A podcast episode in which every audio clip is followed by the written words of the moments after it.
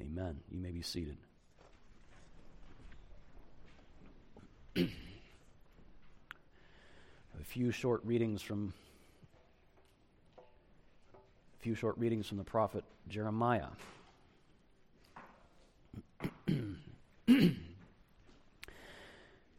Found there on page 10 in your bulletin. Now the word of the Lord came to me, Jeremiah, saying, Before I formed you in the womb, I knew you. And before you were born, I consecrated you. I appointed you a prophet to the nations. then I said, Ah, Lord God, behold, I do not know how to speak, for I am only a youth.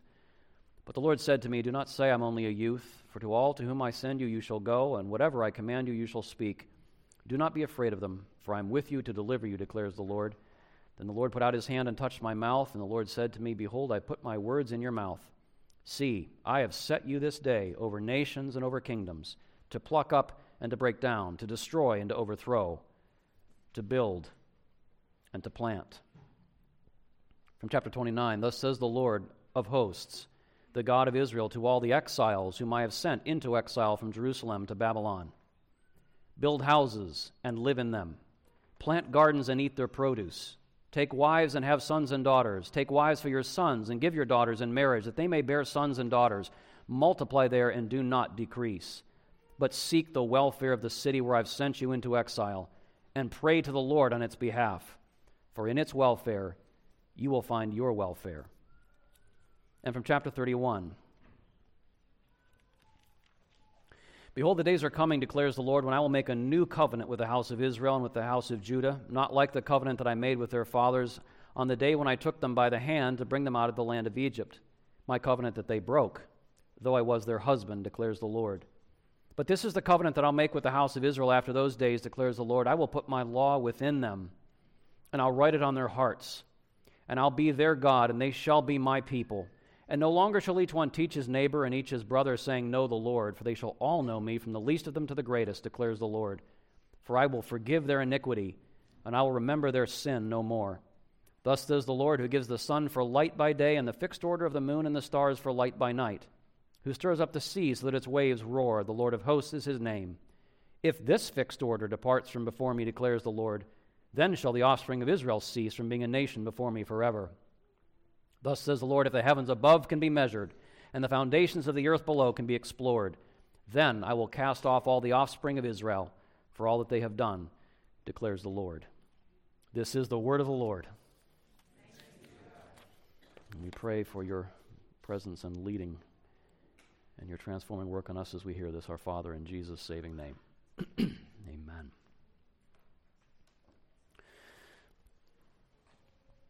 If you were to ask any serious Christian if the world needs to hear God's word, I would hope the answer to that question would be very obvious.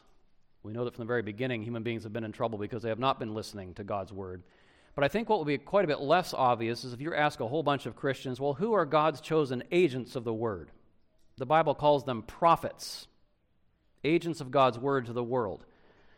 What I've been trying to put before you in this particular series of sermons is that on the day of Pentecost, it may not be quite so obvious when you read it in, in Acts 2, but the, on the day of Pentecost, when Jesus poured out his Holy Spirit on the church, part of what's going on there is that the mantle of Christ's prophetic ministry, his authority as a prophet, he is giving that mantle to the church so that we will carry on his prophetic ministry in the world. Now, that's a, that's a daunting idea. In fact, it's daunting for me, and I preach for a living. And so we've been turning in this series to some of the Old Testament prophets to try, try to learn something about how prophets live and how they minister, so we can get some examples maybe. I think it's been a comfort for, for me, I hope for you, to find as we've looked at these prophets in the Old Testament that they are very ordinary people. You know, Elijah had a nature like ours, as awesome as his ministry was, James tells us. And yet, in all of their ordinariness, we've been finding that God used these people to pray His word, to live His word, to speak His word in extraordinary ways in their households on up to much larger stages.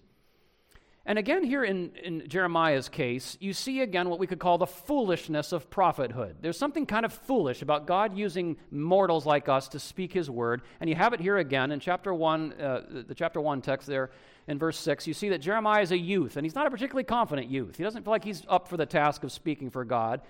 And yet, in verse 10 of that first reading, you find that God says, You know what, Jeremiah, your self opinion doesn't really matter that much. I am setting you over nations and over kingdoms. And so you've got this child, and yet he is being set by God to speak authoritatively over nations and kingdoms. Now, what is distinctive about Jeremiah's ministry, different from the other prophets we've looked at so far? What's distinctive about him is his particular historical moment and how God shifts the focus of his prophetic ministry and message in response to that particular moment. And, I, oh, the first thing I want to just talk about is that Jeremiah is ministering in a time of what I'm going to call pronounced transition. Pronounced transition. That's distinctive in, for, for Jeremiah and some of the other prophets of his era. And want, it's that chapter 1 reading that I want to sort of show this to you. This is a time of transition, and prophetic ministry is always sensitive to times of big change, momentous changes. We're awake to that as prophets of God. And at first, you know, Jeremiah's ministry, it looks a lot like the resistance movement, the prophetic resistance movement that we looked at last time under with Elijah and Elisha. Because, like Elijah and Elisha, Jeremiah is clearly, if you look at the opening verses of his, his prophecy, he is clearly speaking to a wicked regime. Actually, a series of kind of wicked uh, kings and, and, and a very wicked nation. That, that actually escalates a lot over. Jeremiah ministers about 40 years. And over those 40 years, things do not get better in the southern kingdom of Judah where he's ministering. Things get progressively much worse. The kings get worse. It's just, it's a very kind of ugly time.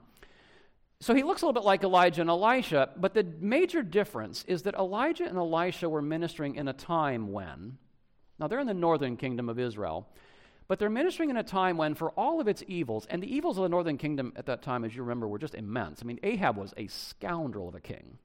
But for all of the evils of that northern kingdom, there was no indication that that northern kingdom was going to cease to exist. Things at the kingdom level were fairly stable. The king needed to change. He either needed to repent or go repent or be removed. But the reason Ahab and the wicked kings of the Omride dynasty needed to be ousted or else repent was so that the kingdom could be renewed by returning to what God spoke at Sinai. And so Elijah and Elisha are ministering in a kingdom that can be renewed, even if we got to get rid of the, you know, the king needs to go because he's in rebellion against the high king. But the kingdom will be renewed by going back to what God said at Sinai. And so Elijah and Elisha have a kind of retrospective ministry. Elijah, where does he go when he's running away from Jezebel? Back to where? Back to Sinai. Got to get back to that word God spoke in history. So that's Elijah and Elisha's ministry, looking back to what God spoke at Sinai. But it's not so with Jeremiah. There are moments in the story of God's people when much more momentous changes are looming. When we have quite clearly reached the end of something, and we are about, that's about to give way to something else, even if it's not totally clear what that something else is. This can happen sometimes just through natural life cycles. You know, we've reached the end of 2021. We will never live that year again. That's fairly momentous. Big change just in the natural turning of the year. Prophets are sensitive to those kind of changes. A new season of life. Maybe an institution now has just served its purpose. It's time for this institution to stop and to cease its work because it's just it's run its course. Those are natural times of momentous change. But sometimes, you know, the change point comes because of a long delayed judgment that's now arriving. That Hebrew word Ichabod, the glory has departed. God has numbered the days of this kingdom and he has finished it. It's St. Augustine writing his city of God at the end of the Roman Empire. It's the Christians in the late Iron Curtain in the 1980s as things are beginning to fall apart in that regime. And that's Jeremiah. This is a time of momentous change. In, in youthful Jeremiah's day, there are superpowers rising. It used to be that in Israel you had enemies. You know, you had Philistines, Moabites, Syrians. Nobody's seen anything like the Assyrians. This is a military Wehrmacht. This is a superpower un- unprecedented in the Middle East. They will dominate the ancient Near East for a century, absolutely pulverizing enemy peoples. And it is clear with that specter rising, and if that were not bad enough, Jeremiah can already look ahead and see Babylon rising behind Assyria, which is a whole other story. As if all that were bad enough, it's happening right at the time when God's patience with Israel's spiritual adultery has clearly been exhausted. It is coming to an end. This is a time of pronounced transition. And in those times, what God's people need is vision. They need perspective. Where to from here? As one thing is changing to another, one thing is ending and another is opening before us. And that's what Jeremiah shows us. He's a visionary prophet in this time of transition. And Israel's prophets, right around this time that Jeremiah is writing, they begin to show to Israel not just what God will tear down, as we see there in verse 10, but the new thing that God is going to do. And it's interesting, this is kind of punctuated by the fact this is the first time since Moses we have prophets really writing their prophecies. They begin to inscribe, like Moses inscribed the Torah, they begin to inscribe the vision.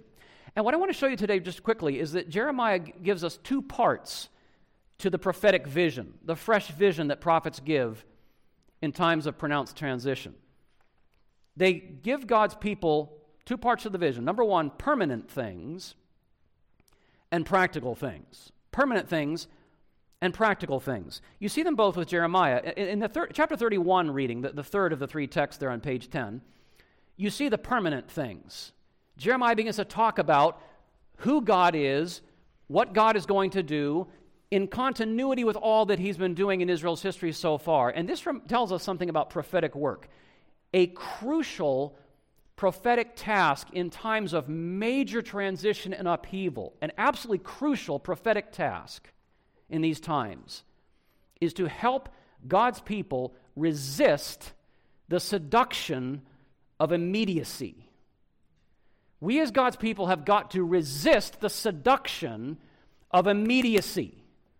This, Pastor, this, do you see this? And this, whatever it is, and it's, you know, often really, I mean, it doesn't get much worse than being invaded by the Assyrians or the Babylonians. This, you know, I, I find this in my heart, I'm sure you find it in yours, this thing, this immediate thing, it just begins to consume our attention, begins to consume our focus and our energy. And prophets know something. They know that we are in no condition to respond to what changes unless we are grounded in what does not change. Prophets understand you and I are in no place to respond well to what changes unless we are grounded in what does not change. And so the prophets are irritating. They don't necessarily talk about the crisis that much. You know, eh, they, they do talk about it, but they always talk about it with this steady, patient, focused reflection to keep God's people keep before them who God is and what God is going to do. That is the focus of prophetic ministry. And they, they, they keep talking about God and what God is going to do, even, I would say, especially in the times of crisis, when it just feels like surely we should stop talking about God and start talking about Assyria. And the prophets don't have any interest in Assyria except insofar as Assyria is in the hand of the Lord as one of his you know, tools that he's using. They are focused on God, who He is, what He's going to do. Because, you know, Jeremiah understands something. You see it here in this Jeremiah 31 text. There's something way more momentous going on in this story than a contest between Nineveh and Jerusalem, the capital of Assyria, and Judah's capital. That's a contest. That's going to be, you know, Assyria and then eventually Babylon. Nebuchadnezzar will come. That's all, that's, a, that's momentous, but it's not nearly so momentous as the covenant that God has made with his people Israel. And those are the people who, as God has covenanted with them, God is going to bring the Messiah through that people. Like that's the that's the momentous thing. God is just working out that plan. That's the really big news that really kind of shrinks the Nineveh Jerusalem contest down to size. And everything going on in this current crisis, Jeremiah tells Israel, everything going on in this crisis right here and now is serving that unalterable purpose of God. He is going to bring the Messiah, and he is going, actually, it's interesting. God is going to demolish this political kingdom of Judah. That's part of the plan. And you guys realize that sometimes things that we hold dear, God is going to smash them because that's part of his plan to advance his purposes through his Messiah and that is that's going to happen. Uh, Jeremiah makes that very clear. But out of the ashes of this political kingdom of Judah, as it will fall to Babylon eventually, God talks here about this new covenant, that He is going to restore His kingdom on earth. He is going to do it, as He promised in Eden, and to Abraham, and to Moses. He is going to renew creation through the offspring of Israel. In fact, He goes so far as to say, Look, if the stars go out and the sun and moon stop giving their light, that's when I'll quit on my plan to restore creation through, through the seed of Abraham, through the offspring of Israel. If you can get into the measurement of the heavens and the foundations of the earth and explore all of that, then you will be able to say God will cast off Israel and cancel his plans in this covenant. Who God is, what God is going to do. And Jeremiah just sings this beautiful song of God's faithfulness and what he has promised for the future in the middle of the oncoming horror of the Assyrians. You know what I've found as a pastor when I stand up here and try to do this each week in times of crisis? I find the same thing with God's people today, and you will find it as you minister. I find the same thing today that Jeremiah found then, and that is that people, God's people, they, they, they get impatient with that prophetic focus. Because the crisis. You know, the, the whole, the endless talk about who God is and what Jesus has done for us and what God has promised off in the future. I mean, I feel it too. It just sometimes doesn't feel that immediately relevant. It feels too far out there, too far off in the future. I mean, great, Jeremiah, thanks so much. You know, centuries from now, a new covenant. What about, and that's, our hearts wrestle with that immediacy. We're swept up in the urgency. And I've listened to Christians, I've listened to them. You know, they're swept up in the urgency of the crisis. And they used to want, you want to talk about worship. They're like, worship? You find this even in people's small, small, our small crises in life. That people, their, their lives start to really go to pieces. What's the first thing that goes? I don't have time to worship. I'm in a crisis. Prayer. You want perhaps you want to talk about prayer? You want to talk about theology? You want to you want to have like get together and teach about theology? I mean, do you read the news. You want to sit and talk about principles and you know, what about the immediate practicalities? And I feel that too. I have days when I pick up, you know, the scriptures and what it emphasizes and books of Christian doctrine and, you know, sort of these big matters of Christian principle, and, and it just feels like, how is this getting to the crisis? And you just want to say to the prophet, Where are your priorities, man? Can you not see what is happening? Where are your priorities? And you know what the prophet the prophet's answer to that is? That's exactly the right question. Where are your priorities, church? I'm not saying this to you directly, but just as God's people, where are your priorities? We must come to recognize that impatience with the endless prophetic talk about who God is and what God will do. We need to recognize that impatience in our hearts as both carnal and cheerless.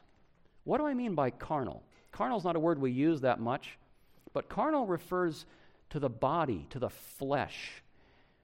Carnality is a way of looking at the world that sees only what can be seen. That's carnality. Carnality sees in terms of flesh and blood. That's what it's obsessed with flesh and blood. It sees what is seeable, and that's where its focus is. That is carnal.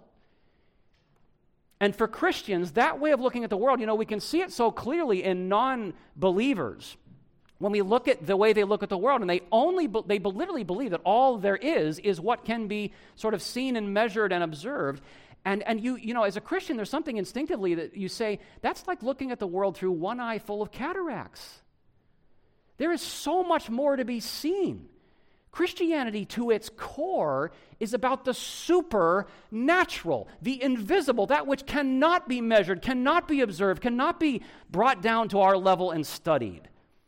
You know, when your heart looks at the Bible and you're reading through the scriptures and you're, you're reading this stuff that seems grandiose about, you know, God and, you know, the invisible realm and, you know, hosts of heaven and God's big plans for the world, if there is something in your heart that looks at that and says, you know, that just doesn't feel like the real world. Can I ask you guys something? What is the real world? See, you and I think the stuff that's in our face every day is the reality, and we kind of have to detach from reality to go do the God thing. And if you really understand, you know, the reality of reality, you realize actually what is in our face every day is fleeting. It is vapor, beloved. It is here one day and gone the next, and God remains. Amen? God is reality. It is He who gives reality to any reality we can actually see and sense. And I have just come to believe for myself and for all of us, our capacity for reality is just so shriveled and minimal. We are obsessed with what can be seen. It's carnality. You know, and if it's relevance you want, this impatience with the talk, God and His plans and His ways. Oh man, we want something relevant. Do you want something relevant? Me too. You want relevance? Impatience is cheerless. You want to drive yourself into the ground? Take your eyes off what doesn't change and just obsess about what does change. You know, if the, if the unchangeable is not unchangeable, do you, beloved people, realize how at sea we actually are?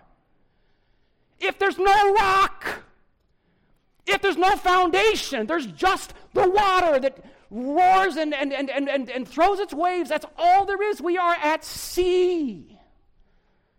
If the unchangeable does not remain unchanged, there's no comfort in that. There's no comfort in looking at what changes. It'll be different tomorrow. This is something I've realized even in the last two years. I, part of the reason why reading news exhausts me is because I don't know how you can summon enough outrage every 20 minutes. The new thing. Oh, really? Was. This unwavering prophetic focus on God and the hope of what God has promised, it's not escapism, beloved. It is just being more connected to the unchangeable God than the changeable world. It is having a rock, and that is the basis for cheer and composure when the storm is raging and everything's changing around you. Jeremiah, like all the other prophets, he says, Behold your God who claims you. I will be their God. Who reveals himself to you. They will all know me from the least to the greatest. Who forgives you. I'll remember their iniquity no more. Who empowers you. I'll write my law in their inmost hearts. Behold your God. And unlike Jeremiah's peers, you know, we are in the new covenant. This for them was centuries away. We're actually in it. It has happened.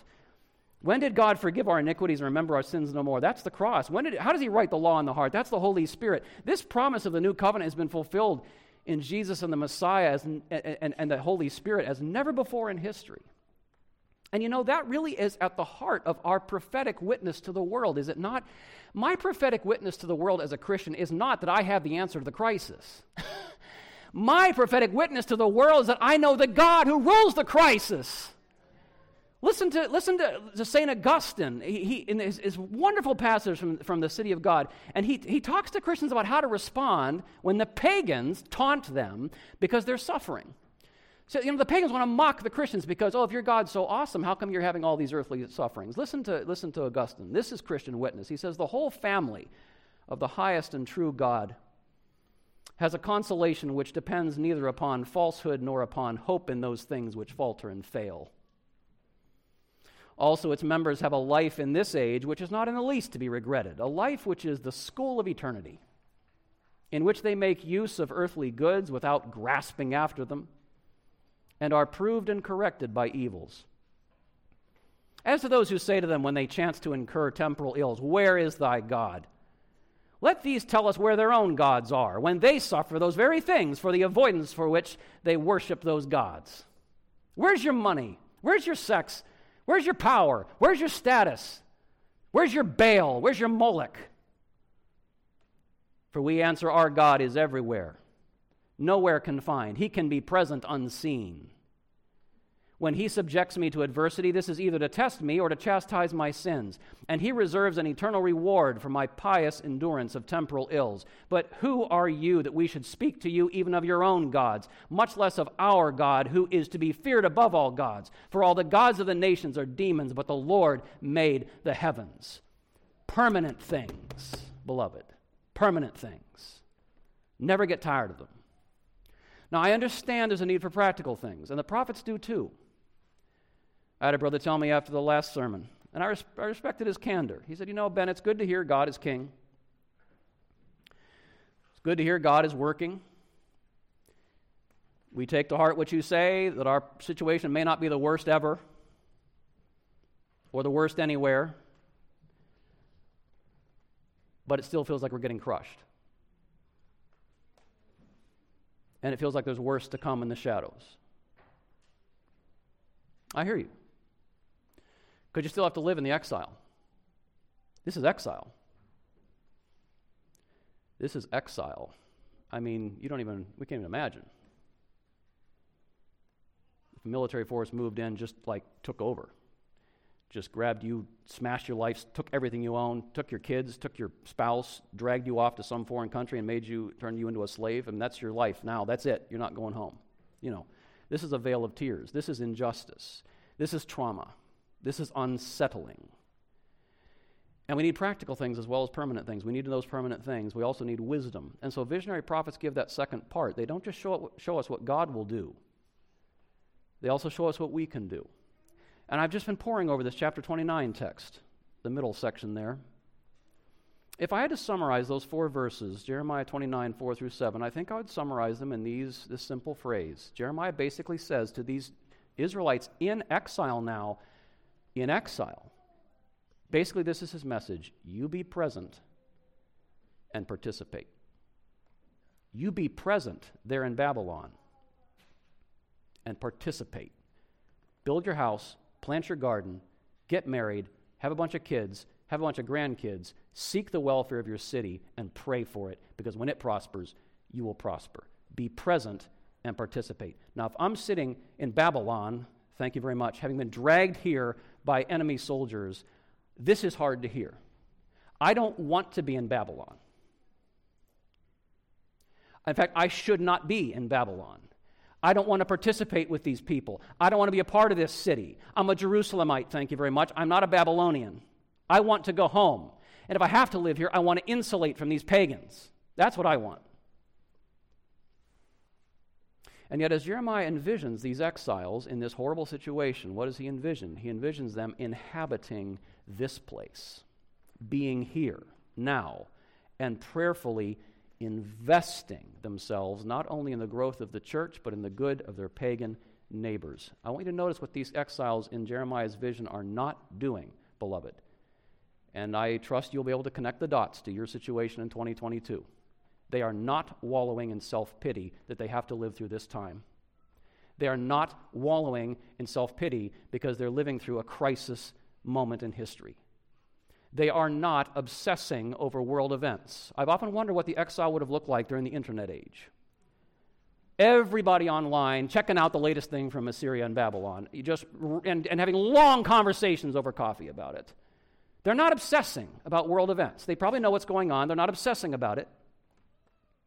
Interestingly, they are not living in the past. They're not living in their minds back in the glory days of David and Solomon, nor are they living in some fantasy of the future, you know, just kind of barely being where they are and kind of living mentally in what will be in some future life. They don't have some alternate life that they're, you know, just constantly looking over the fence, wish, you know, that's the life I imagine for myself. That's what I, that's the kind of world I want to live in. They, that's not what's going on here. They're not mentally elsewhere. They're not halfway out the door. You'll also notice they are not stupefied on entertainment. They're not dealing with their stress by hours and hours and hours of mindless entertainment from popular culture. They are present. They are planting. They're bearing fruit. They are investing. They're participating. And I'd like you guys for a moment, we're almost done, to think with me like prophets. What practical things with that text in mind, what practical things do you and I need to hear? I've been wrestling this with this for days. Driving my wife a little crazy. What practical things, in light of that text, do we need to hear in January 2022? You know, we're not exiles to a godless city. We were born here. We've grown up in a godless society. So we're already here. We're kind of native grown, if you like, but we're the church here. And yet, as I've thought and thought and thought about this text and the practical direction that Jeremiah gives, I think it speaks to us. And the reason I think it speaks to us is because I've noticed, and I think you have too, as the cancer of godlessness has gotten to a very advanced stages in our society, two of the bitter symptoms of that cancer of godlessness have been a loosening of roots and a thinning of bonds.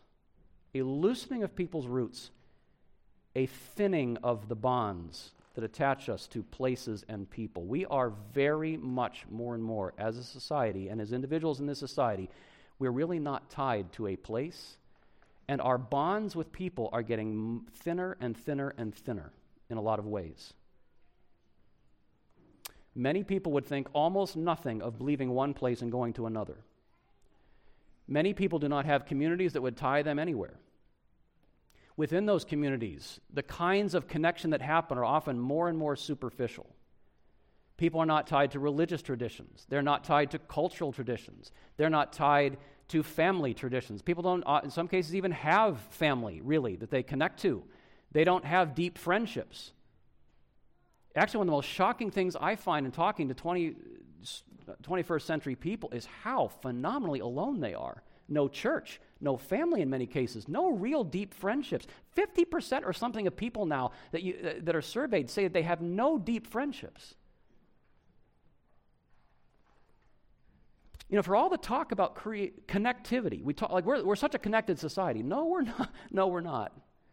Because our worship in our godless society, our worship, I use that word advisedly, our worship of unfettered freedom, absolute freedom to do what I want, and unlimited choices on which to exercise my freedom, that fantasy, that worship of unrestricted freedom, unlimited options, that is absolutely at odds with thick, committed, costly, fruitful, enduring bonds. You cannot be unfetteredly free and be bound to another in love. You cannot have all your options open and be bound to another in deep, thick, costly, fruitful love. Marriage taught me this. My marriage is 20 years thick. And I have just gotten to a point where I don't have a lot of patience anymore with the idea that as a married man, I'm not having fun. Because what's fun is the sexual free for all that passes for sexual liberty in our generation. I have a bond with my wife. It has taken me 20 years and taken her 20 years to build. I'll take that thickness any day.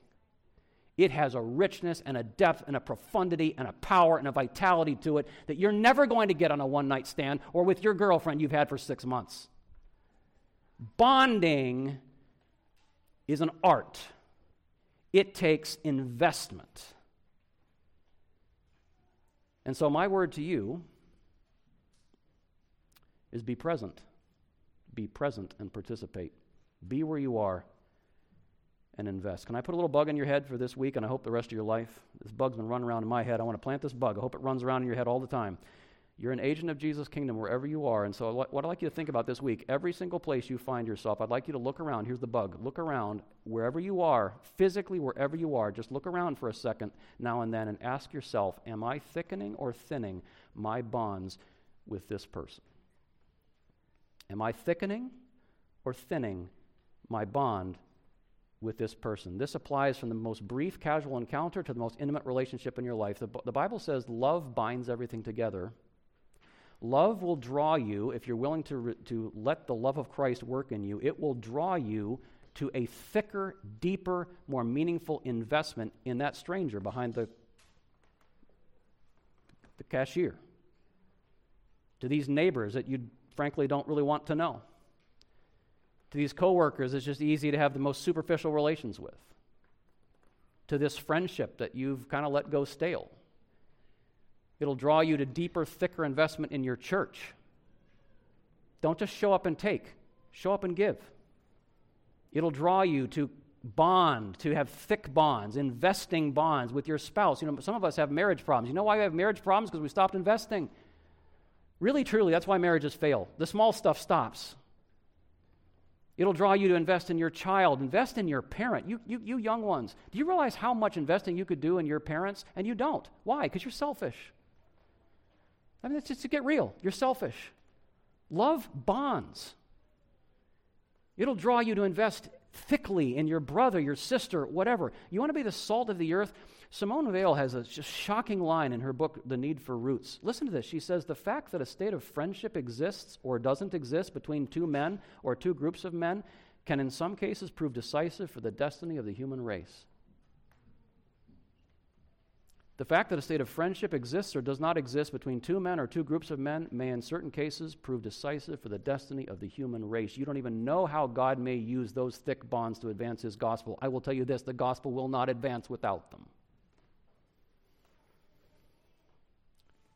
But it's a waning art, it requires initiative. There's always something to do to strengthen a bond, it's just always easier not to do it. It takes humility because it'll show you very quickly you don't have the knowledge, you don't have the resources, the skill, the virtue to bond well, so you have to learn those things. It requires sensitivity to damage. This bond is broken. Do I have the courage before the Lord to begin to wade into the repair work?